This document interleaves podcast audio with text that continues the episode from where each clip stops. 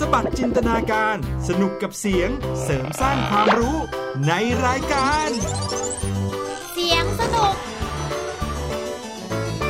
คิดจะออกจากบ้าน โดยไม่ยอมบอกแม่ ระวังจะโดนนังแกเหมือนเจ้าแกะน้อย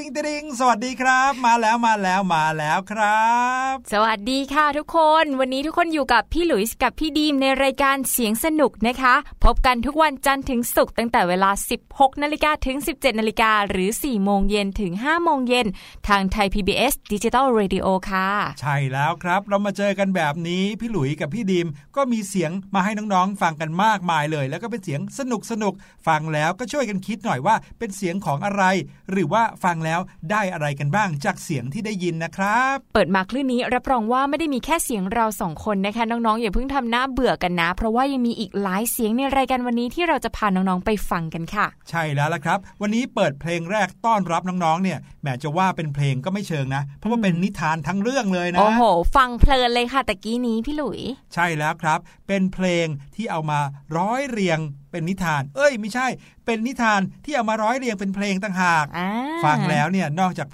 พลินๆนะครับ ก็ยังจะได้ข้อคิดจากเรื่องนี้ด้วยละครับ นั่นก็คือเพลงนิทานหมาป่ากับแกะน้อยอ่า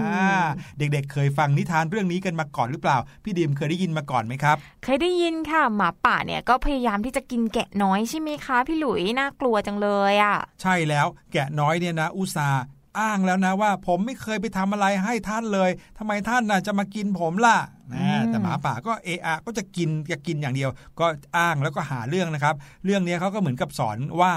บางครั้งเวลาเราเจอกับคนพาลเนี่ยนะครับ คนพาลก็พยายามที่จะหาเรื่องเรา ไม่ว่าเราจะทำอะไรถูกหรือผิดเขาก็จะต้องหาเรื่องให้ผิดอยู่เสมอเลยอืมเอาแล้วอย่างนี้ต้องทำยังไงอะคะพี่หลุย ก็จะต้องอยู่ให้ห่างๆคนแบบนี้ไว้ครับ แล้วก็อีกอย่างหนึ่งที่นิทานเรื่องนี้สอน โดยเฉพาะอย่างยิ่งในเพลงเพลงนี้นะครับ ก็คือก่อนจะออกจากบ้าน หรือก่อนจะไปไหนมาไหนต้องบอกคุณพ่อคุณแม่ก่อนนะครับ อืม จะได้ไม่เป็นอันตรายแล้วก็ไม่ตกเป็นเหยื่อของคนที่ใจร้ายด้วยนะคะ ใช่แล้วละครับ จะไปไหนมาไหน ไม่ว่าจะไปคนเดียว หรือว่าไปกับเพื่อนๆ ก็ต้องบอกคุณพ่อคุณแม่ก่อน เพื่อขออนุญาตว่า ผมไปที่นี่ได้หรือเปล่า หนูไปที่นี่กับเพื่อนได้ไหมคะ บางทีเนี่ยนะครับเรานึกว่าไปแล้วมีแต่ความสนุกสนานใช่ไหมอืมแต่ว่าออกไปจากบ้านหรือว่าไกลหูไกลตาคุณพ่อคุณแม่ บางทีอาจจะมีเรื่องไม่ดีเกิดขึ้นได้เหมือนกัน บางคนเนี่ยคิดว่าไปกับเพื่อนเยอะๆ ไม่เป็นอะไรหรอก ไม่มีใครทำอะไรหรอกแต่ความจริงแล้วเนี่ยยิ่งเด็กๆ รวมตัวกันเยอะ ๆนะคะ ผู้ใหญ่ที่ใจร้ายบางคนเนี่ยเขาก็ยิ่งคิดไม่ดีมากขึ้นไปอีกนะคะ ถ้าเกิดจับเราขึ้นรถตู้ไปพร้อมเพื่อนๆหลายคนเนี่ยแย่เลยนะพี่หลุยหายไปกันหมดเลยทั้งแก๊งเลยอืมอย่างนี้นะครับ เพราะฉะนั้นจะไปไหนมาไหนนะครับจะออกจากบ้านเนี่ยก็ต้องบอกคุณพ่อคุณแม่ก่อน ไม่ใช่แค่บอกเฉยๆนะ แต่ต้องขออนุญาตท่านด้วยอ่าใช่แล้วถ้าเกิดคุณพ่อคุณแม่ไม่อนุญาตเนี่ยน้องๆห้ามออกไปเด็ดขาดเลยนะใช่คะ ไม่ดื้อไม่ดื้อนะครับ กับเพลงแรกเปิดต้อนรับน้องๆในวันนี้ นิทานหมาป่ากับแกะน้อย หวังว่าน้องๆ ก็จะเป็นลูกแกะที่น่ารักกันทุกๆคนเลยนะครับจะว่าไปแล้วเนี่ยนะฮะเรื่องของแกะเนี่ยมีอยู่อย่างหนึ่งนะครับที่พี่หลุยเนี่ยสงสัยอะไรคะ ก็คือแกะเนี่ยตกลงเขา แกะจากอะไรอะครับเขาติดอะไรทำไมต้องแกะด้วยอะคไม่รับใช่ค่ะแกะเนี่ยเป็นชื่อสัตว์ค่ะ ที่ตัวขาวๆน่ารักน่ารักไงพี่ลุยอ๋อพี่หลุยน่ะเคยเห็นครับ แต่ไม่เข้าใจว่าทำไมเขาจะต้องชื่อว่าแกะด้วยอะครับ หรือบางทีนะ ก็มีเจ้าแพะอีกอย่างหนึ่งที่พี่หลุยงงๆว่าตกลงแล้ว ตัวไหนแกะตัวไหนแพะกันแน่ อ๋อ หน้าตามันเหมือนกันไงคะ ที่คนเขาพูดกันว่าเหมือนกันเราแพ้กับแกะใช่ไหมคะ จริงเหรอ มันมีแพะกับแกะที่หน้าตาเหมือนกันด้วยเหรอครับ มีค่ะสัตว์สองชนิดเนี่ยแตกต่างกันนะคะ คือหน้าตาถ้าเกิดเราเห็นไกลๆเนี่ยอาจจะคิดว่ามันเป็นสัตว์ชนิดเดียวกัน แต่ว่าความจริงแล้วเนี่ยมันคนละเรื่องกันเลยนะคะพี่หลุยดูใกล้ๆเนี่ยโอ้โหไปเป็นคนละทางเลยนะอืมบางทีเนี่ยยิ่งมีหลากหลายสายพันธุ์เนี่ยยิ่งแตกต่างกันมากเลย เดี๋ยวเรามาดูกันดีกว่าว่าแพะกับแกะต่างกันยังไง แต่ว่าแน่นอนครับวันนี้เราพูดเรื่องของเจ้าแกะ เราก็ต้องพาน้องๆ ไปฟังเสียงของแกะนั่นเองค่ะ เสียงของเจ้าแกะจะเป็นยังไง ไปฟังกันหน่อยดีกว่า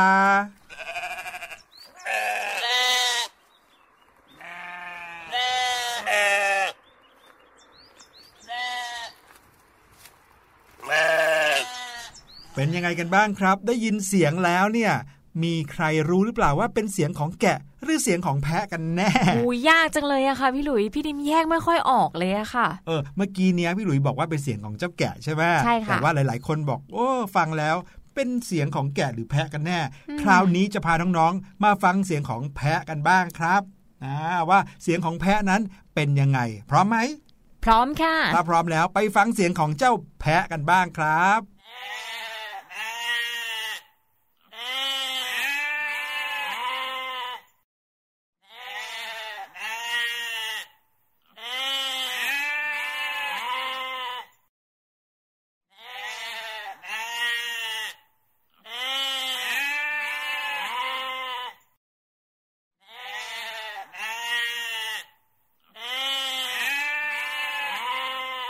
นั่นไงล่ะครับ เสียงของเจ้าแพะ เป็นยังไงกันบ้างครับ เสียงแกะกับเสียงแพะแตกต่างกันหรือเปล่าอืมถ้าฟังดีๆ มันก็แตกต่างกันเหมือนกันนะคะ พี่หลุย แต่ว่าคงต้องพิจารณา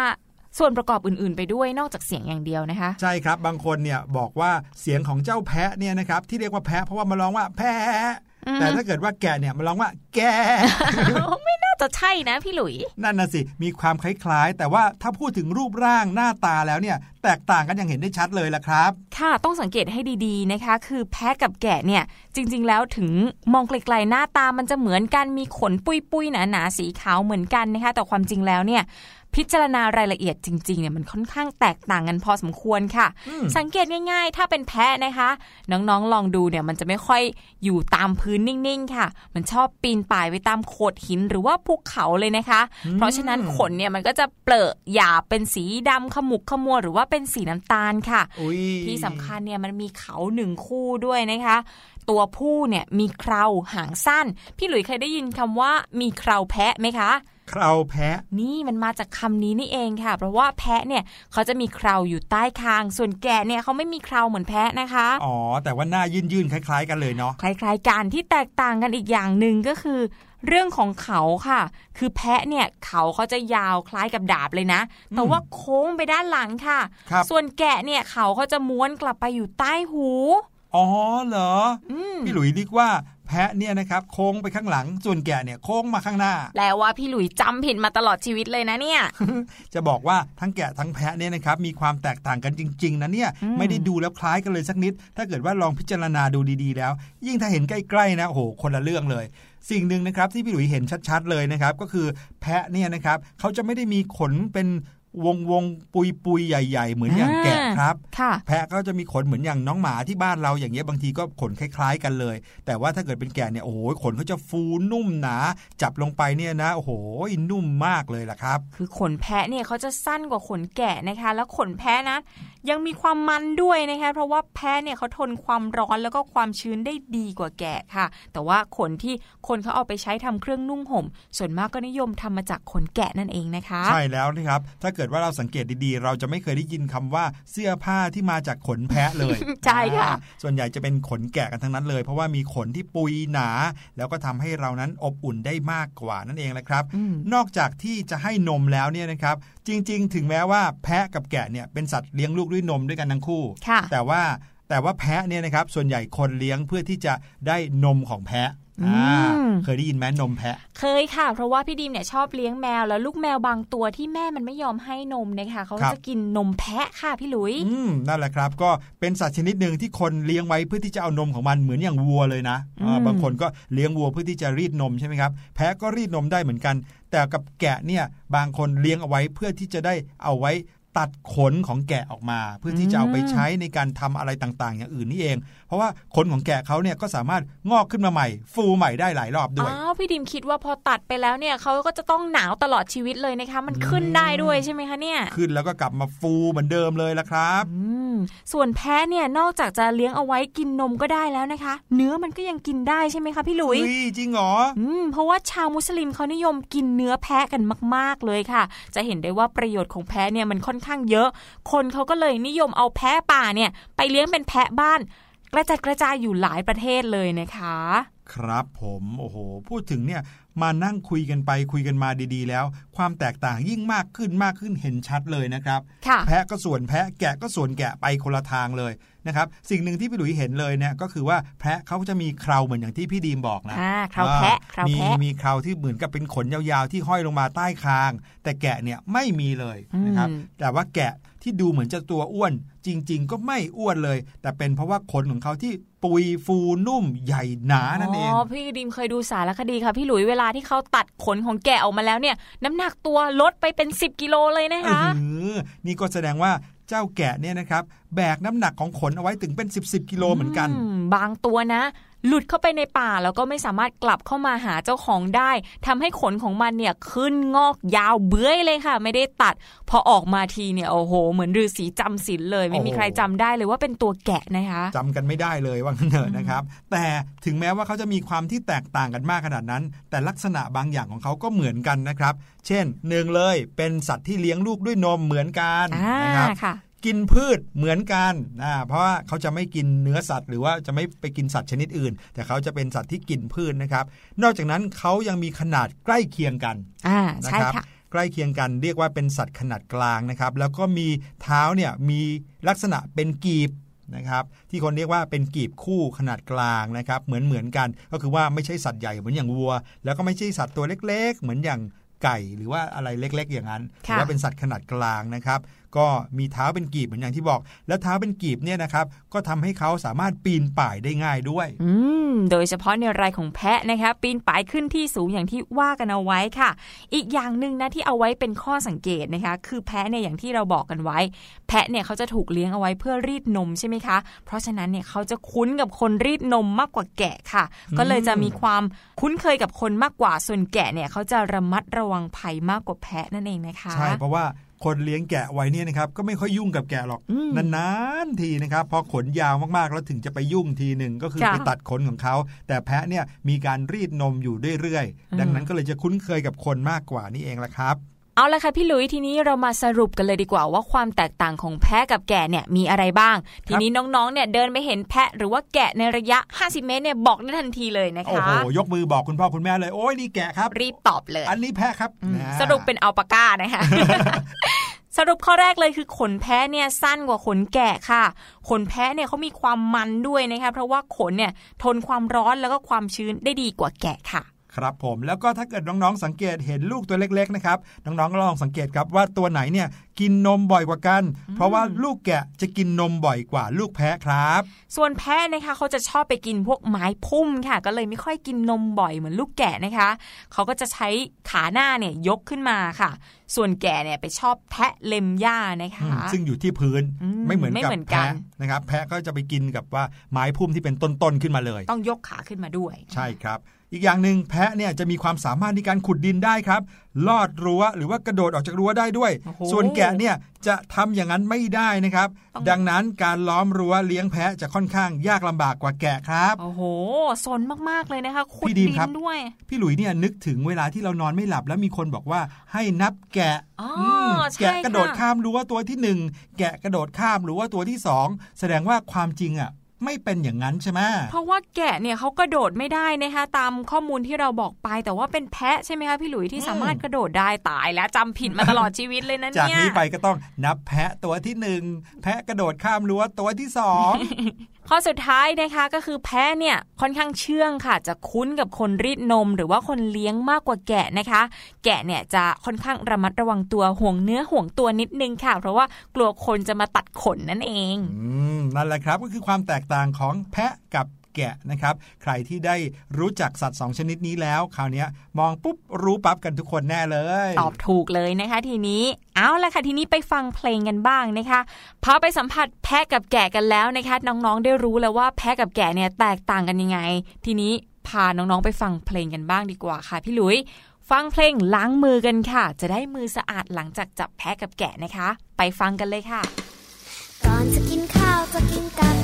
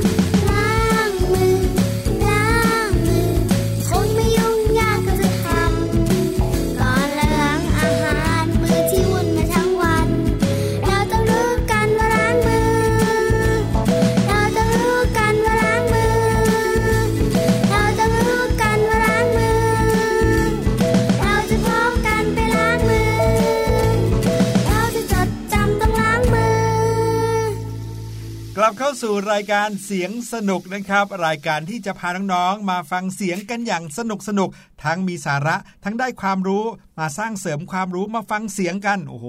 ตลอดหนึ่งชั่วโมงเต็มกับพี่หลุยแล้วก็พี่ดีมครับ ช่วงนี้นะคะไม่ธรรมดาค่ะ ไม่ใช่เสียงธรรมดาแต่ว่าเป็นเสียงเพลงนะคะ ในช่วง learning song ค่ะ น้องๆ ฟังเพลงไปด้วย แล้วก็ได้ความรู้จากเพลงไปด้วยค่ะ มาฟังกันว่า Learning Song วันนี้จะพาน้องๆ ไปฟังเพลงที่มีเนื้อหาเกี่ยวกับอะไร ฟังแล้วตั้งใจฟังแล้วเนี่ยหันมาคุยกันด้วยนะครับว่า เอ๊ะมันเป็นอย่างที่เพลงเขาว่าหรือเปล่า หรือเราอะจะทำยังไงให้เหมือนกับที่เพลงเขาว่าอย่างนั้นดี เพลงนี้มีชื่อว่า ตาดู หูฟัง ฟังอะไรดูอะไรไปฟังกันครับ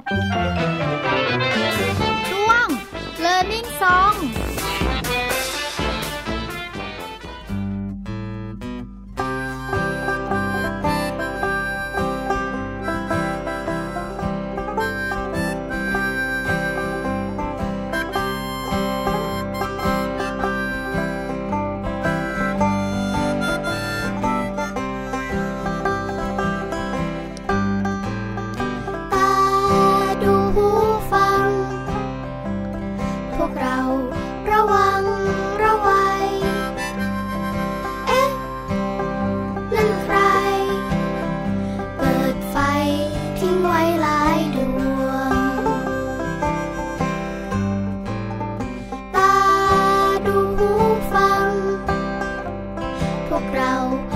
shine.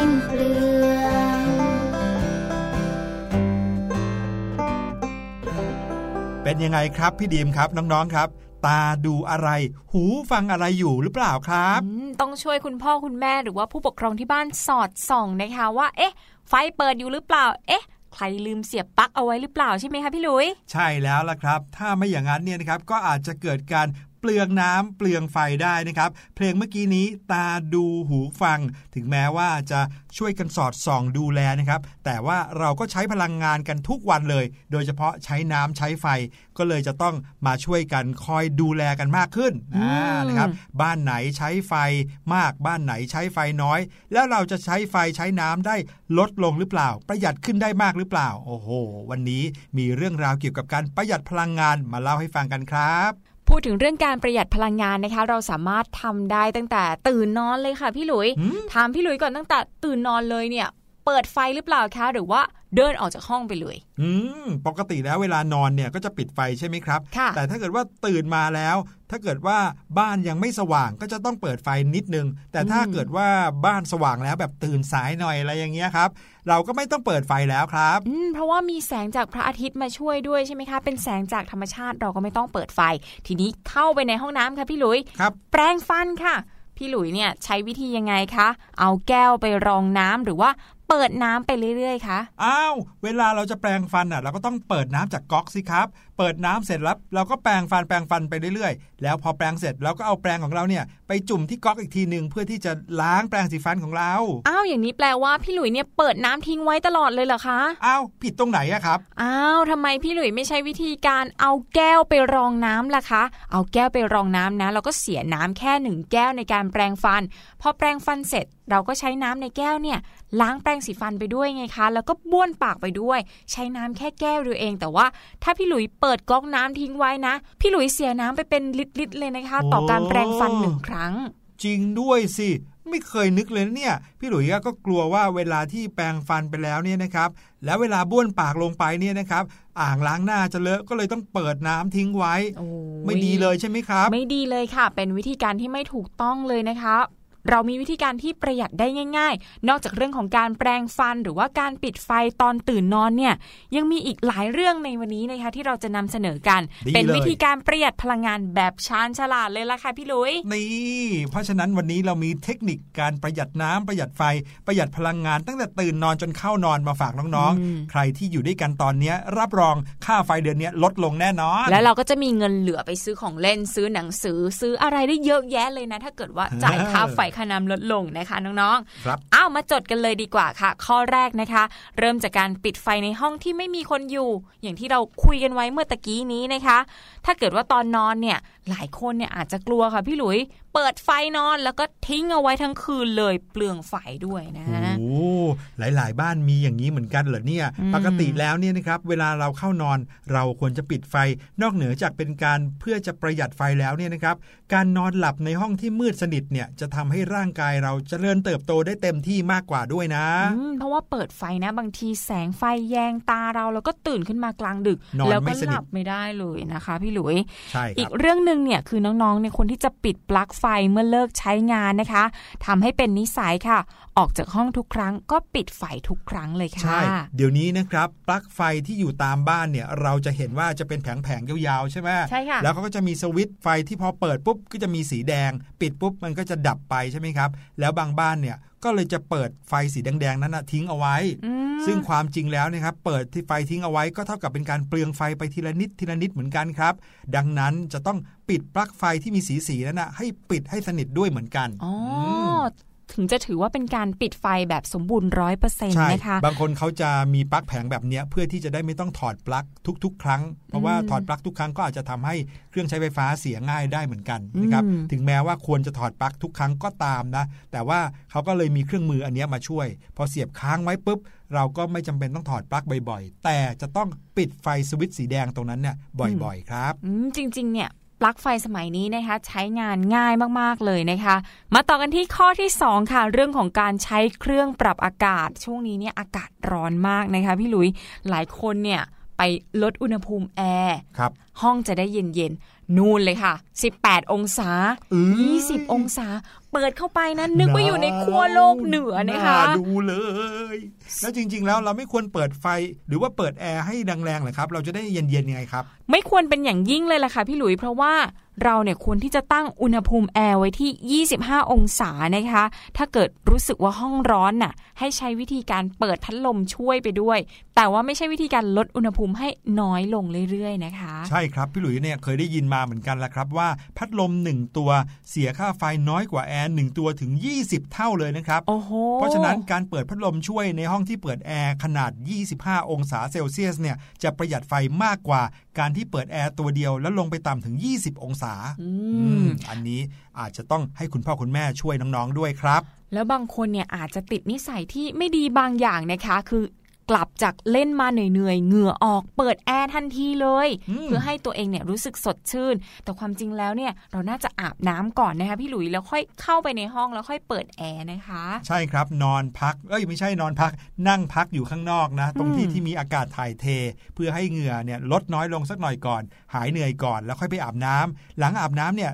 ตัวเราสดชื่นแล้วไปอยู่ในห้องแอร์แล้วค่อยเปิดแอร์ตอนนั้นเนี่ยโอ้โหเย็นสบายกว่าเยอะฟินเลยนะคะใช่ครับ ส่วนอีกข้อหนึ่งเนี่ยช่วงหน้าหนาวหรือว่าช่วงฝนตกอากาศไม่ค่อยร้อนค่ะ งงดเปิดแอร์บ้างก็ไม่เป็นไรนะคะ มาเปิดพัดลม หรือว่าเปิดหน้าต่างทิ้งไว้ให้อากาศถ่ายเทค่ะ นอกจากจะได้บรรยากาศดีๆ รับออกซิเจนเต็มๆแล้วนะคะ ยังช่วยประหยัดค่าไฟไปได้เยอะเลยละค่ะ ใช่ครับ อันนี้ถึงแม้ว่าบ้านเราเนี่ยจะไม่ค่อยหนาวสักเท่าไหร่นะครับ เพราะในประเทศไทยเนี่ยมีแต่หน้าร้อนกับหน้าร้อนมาก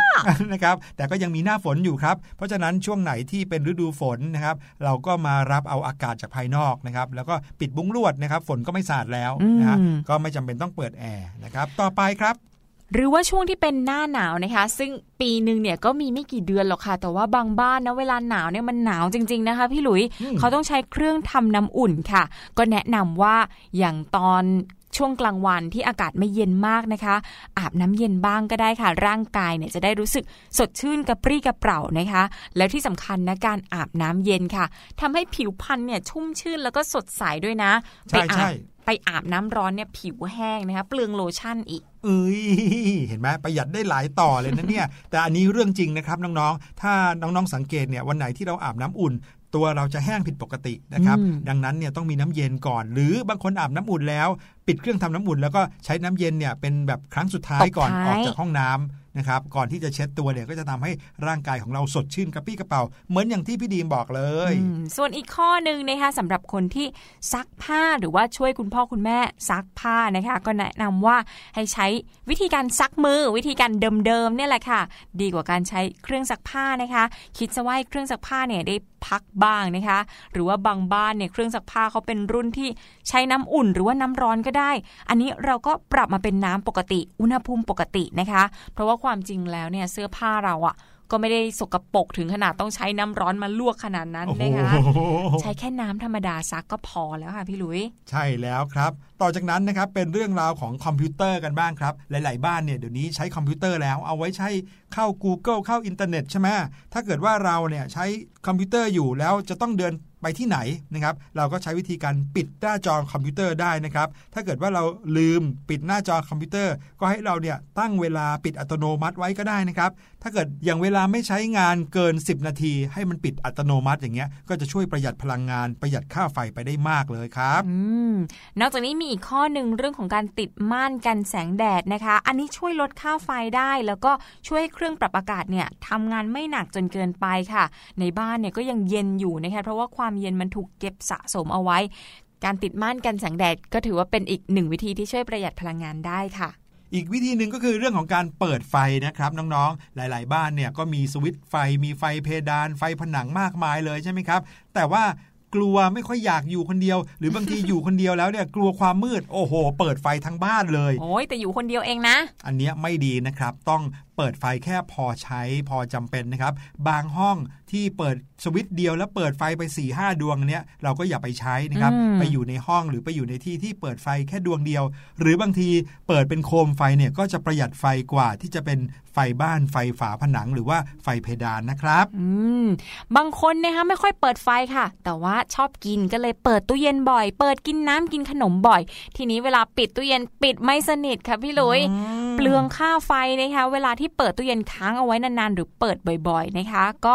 แนะนำค่ะ เวลาปิดตู้เย็นก็ปิดให้สนิทด้วย แล้วก็อย่านำของร้อนเนี่ยไปใส่ตู้เย็น เพราะว่าอืมตู้เย็นเนี่ยเขาจะทำงานหนักขึ้นนะคะซื้อก๋วยเตี๋ยวมาใหม่ ๆเลยนะ แต่ว่าจะเอาไว้กินพรุ่งนี้แช่อ่าแช่ไว้ก่อน อันนี้ต้องรอให้ก๋วยเตี๋ยวนั้นเย็นซะก่อน หรือว่าอาหารนั้นเย็นซะก่อนนะครับแล้วค่อยเอาเข้าตู้เย็น พี่ดิมไม่เคยรอให้มันเย็นเลยกินตอนร้อนๆจนหมดเลยนะหมดคะเกลี้ยงเลยตู้เย็นได้ไม่ทำงานหนักนะคะพี่หลุยครับผมมีเรื่องของการรีดผ้าด้วยครับ คุณแม่ของเราเนี่ยก็มักจะรีดผ้าอยู่บ่อยๆรีดให้พวกเรารีดให้คุณพ่อรีดกันทั้งบ้านเลยนะครับ เวลารีดผ้าเนี่ยเขาบอกว่า ให้เรารีดทีละเยอะๆครับอ๋อออย่าไปรีดแล้วแล้วก็ตัวสองตัวแล้วก็ดึงปลั๊กอ้าวเดี๋ยวมีมาอีกแล้วไปเสียบปลั๊กใหม่รีดใหม่ อันเนี้ยจะทำให้เปลืองค่าไฟมากกว่านะครับ แต่ถ้าเกิดว่าเรารีดทีละหลาย ๆ ตัวนะครับสะสมเอาไว้จนกระทั่งได้สักแบบจำนวนหนึ่งมากพอที่จะคุ้มค่ากับการรีดครั้งหนึ่งแล้วเนี่ยนะครับจะประหยัดไฟมากกว่านะครับแล้วเวลาที่รีดเนี่ยคุณแม่ก็มักจะชอบเอา ฟอกกี้ฉีดน้ำมาฉีดให้ผ้าเปียกๆจะได้รีดง่ายๆใช่ไหมครับค่ะแต่กลายเป็นว่าการฉีดน้ำเนี่ยทำให้ผ้าแฉะเกินไปอ๋อถ้าฉีดมากไป น้ำทำให้ผ้าแฉะมากไป ก็เลยจะทำให้ต้องรีดนานขึ้น เปลืองไฟมากขึ้นไปอีกแหละครับอืมต้องวางแผนกันดีๆนะคะ เรื่องของการรีดเสื้อผ้า พอพี่หลุยบอกอย่างนี้นะ ไม่ใช่น้องๆบางคน ไปรีดเดือนละครั้งนะเอ้ยเมื่อยตายเลยนะคะ สักอาทิตย์ละครั้งแต่ว่าครั้งละเยอะๆ หรือว่าพอสมควรนะคะ ส่วนอีกข้อหนึ่งค่ะ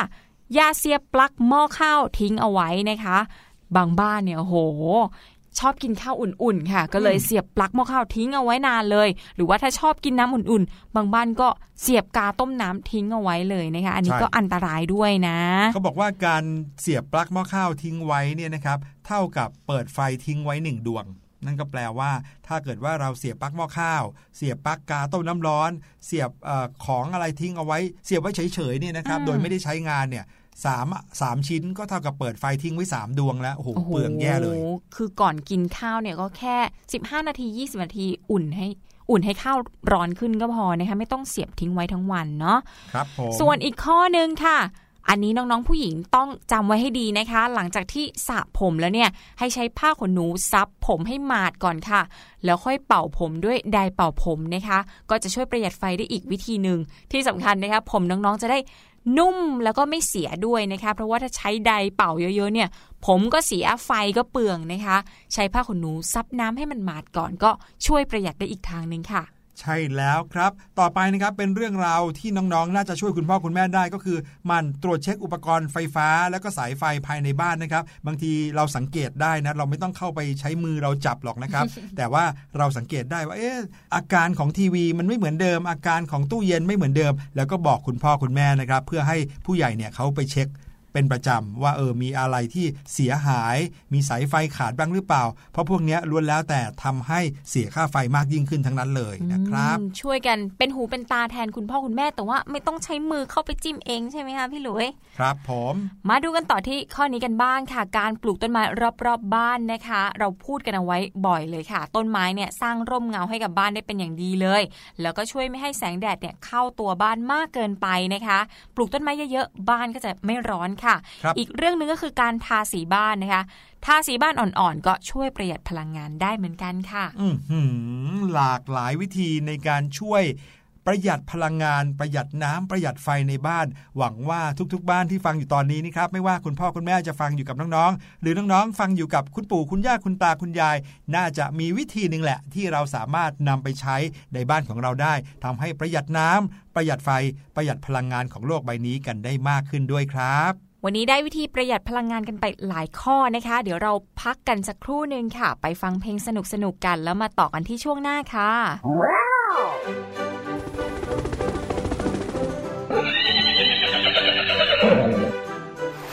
ช่วง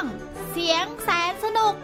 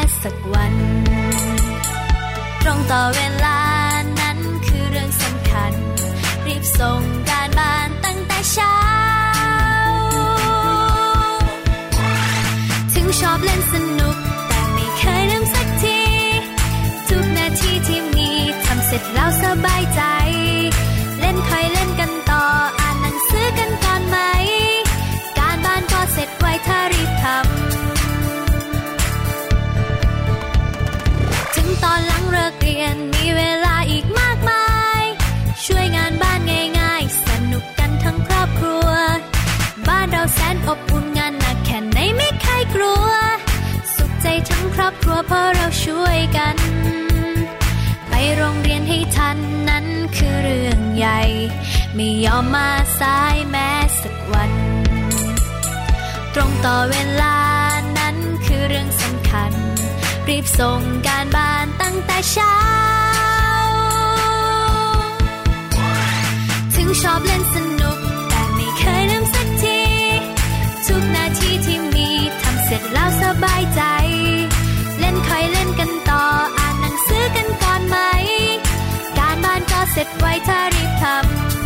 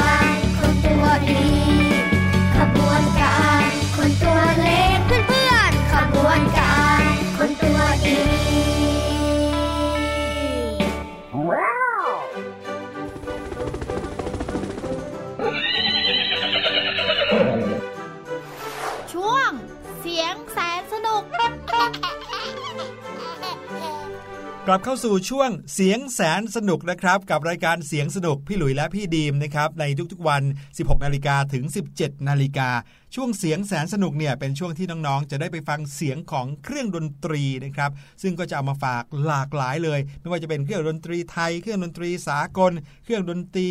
จีนเครื่องดนตรีอะไรมากมายมาเลหมดยเลยค่ะ ใช่สลับกันไปนะครับ วันนี้เป็นเรื่องของเครื่องดนตรีหนึ่งชิ้นที่ต้องเรียกได้ว่าเป็น พระเอกเลยอืม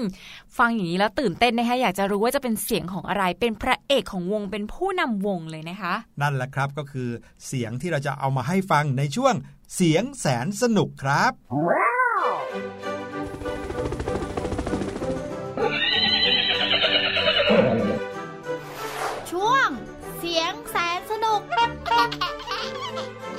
สียงของเครื่องดนตรีที่จะนำมาฝากกันในวันนี้นะครับ ว่ากันว่าเป็นพระเอกแห่งดนตรีไทยเลยก็ว่าได้อ่านะครับเพราะว่าชื่อของเขามีคำว่าเอกอยู่ในชื่อด้วยโอ้โหใบซะขนาดนี้ต้องรู้กันบ้างแล้วล่ะค่ะ ใช่แล้วละครับ เสียงนั้นจะเป็นเสียงของเครื่องดนตรีอะไร แล้วมีเสน่ห์แค่ไหน ลองไปฟังกันดู แล้วเดี๋ยวลองเดากันดูนะครับว่านี่คือเสียงของเครื่องดนตรีอะไร ไปฟังกันครับ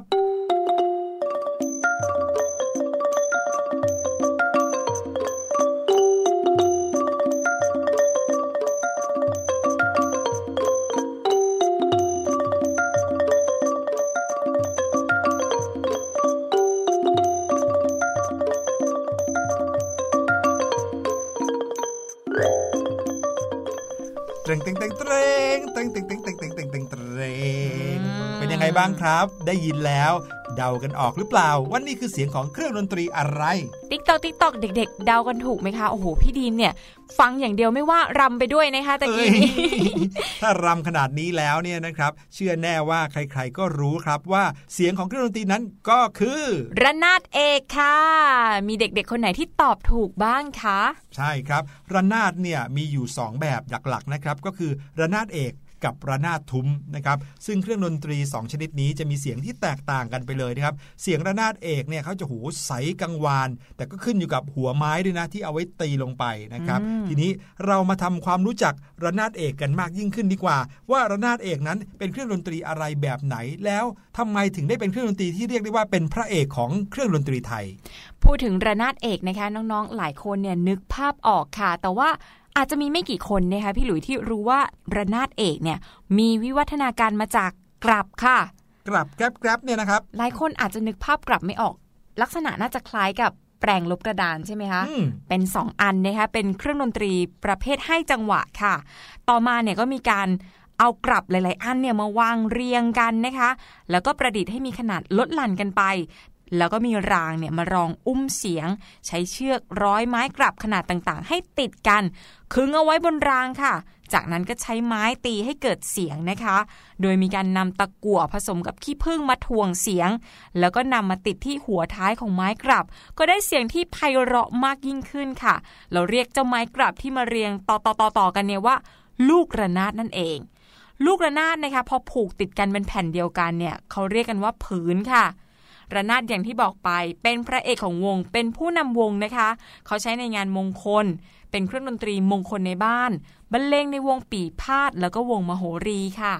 ส่วนประกอบของระนาดนะคะสำคัญสำคัญเนี่ยมี 3 ส่วนด้วยกัน ส่วนแรกตะกี้บอกไปแล้วคุณคุณก็คือผืนค่ะพี่หลุย ประกอบไปด้วยลูกระนาดนะคะทำมาจากไม้ชิงชันหรือว่าไม้แก่นอืมอย่างเช่น พวกไม้ไผ่บง ไม้มหาด ไม้พยุงค่ะ โอ้โห ชื่อยากนะเนี่ย เป็นชื่อที่ไม่เคยได้ยินมาก่อนเลยนะครับ ไม้เหล่านี้ แต่ก็เป็นไม้ที่ดีมากๆทำให้เกิดเครื่องดนตรีหรือว่าเสียงกังวาน ของระนาดได้อืมยิ่งไม้เนื้อแข็งนะคะเสียงก็จะแกร่งดังแล้วก็คมชัดค่ะทำให้ระนาดเนี่ยเหมาะกับการบรรเลงในวงปีพาดไม้แข็งนะคะ ส่วนพื้นระนาดที่ทำมาจากไม้ไผ่เนี่ยก็จะให้เสียงอีกแบบหนึ่งเลยนะคะพี่หลุยครับเสียงเนี่ยจะนุ่มนวลก็เลยเหมาะกับวงปีพาดไม้นวม แล้วก็วงปีพาดผสมเครื่องสายค่ะ ส่วนตัวลูกระนาดนะคะ เขาใช้ทั้งหมด 21 ถึง 22 ลูกโอ้โหลูกที่ 22 เนี่ย มีชื่อเรียกที่แตกต่างจากคนอื่นนะ เขาเรียกกันว่า ลูกหลีกหรือว่าลูกหลิบแล้วครับ มีชื่อเรียกด้วย จะเรียกสองอย่างเลยก็ได้นะคะ หรือครับว่าจะเรียกว่าลูกหลีก หรือว่าลูกหลิบ ใช้เรียกลูกที่ 22 เท่านั้น ลูกอื่นเนี่ยเขาไม่มีชื่อแบบนี้นะคะ ครับ ส่วนที่ท้องของลูกระนาดนะคะ จะมีการคว้าน แล้วก็ใช้ขี้ผึ้งผสมกับตะกัว ถ่วงเอาไว้เพื่อให้เกิดความแตกต่างระหว่างเสียงค่ะครับนึกภาพออกไหมคะ เวลาที่เราตีลูกหนึ่งเนี่ยก็จะได้เสียงอีกแบบหนึ่งพอเปลี่ยนไปอีกลูกหนึ่งเสียงก็จะแตกต่างกัน อันเนี้ยอืมเกิดจากการใช้ขี้ผึ้งผสมกับตะกั่วนั่นเองค่ะ ครับผม โดยเสียงจากผืนระนาดเนี่ยขึ้นอยู่กับส่วนประกอบ 3 ส่วน ส่วนแรกก็คือขนาดนะคะ ไม่ว่าจะเป็นไม้ที่เล็กหรือว่าใหญ่ที่ใช้ทำแล้วก็ส่วนที่2เนี่ยขึ้นอยู่กับ การคว้านท้องไม้ลูกระนาดว่าคว้านเข้าไปมากหรือน้อยแค่ไหน